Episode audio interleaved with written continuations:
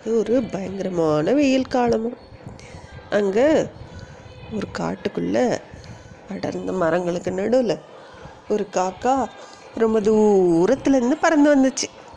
அந்த காக்காக்கு இப்போவும் ரொம்ப தாகம். தண்ணி எங்கே கிடைக்கும்? தண்ணி எங்கே கிடைக்கும்னு சுற்றி முற்றி பார்த்துக்கிட்டே இருந்தது.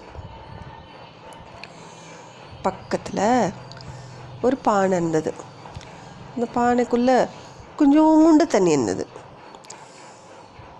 இந்த காக்கா ஆவலோட போய் அந்த தண்ணியை குடிக்கலான்னு பார்த்துச்சான் ஆனால் அந்த காக்காக்கு அந்த தண்ணி எட்டவே இல்லையா என்னடா பண்ணான்னு யோசிச்சுட்டே இருந்ததான் அப்போது சுற்றி முத்தியும் பார்க்கும்போது பக்கத்தில் நிறைய கூழாங்கல் இருந்ததான் உடனே அந்த காக்காக்கு ஒரு ஐடியா கிளிக் ஆச்சு.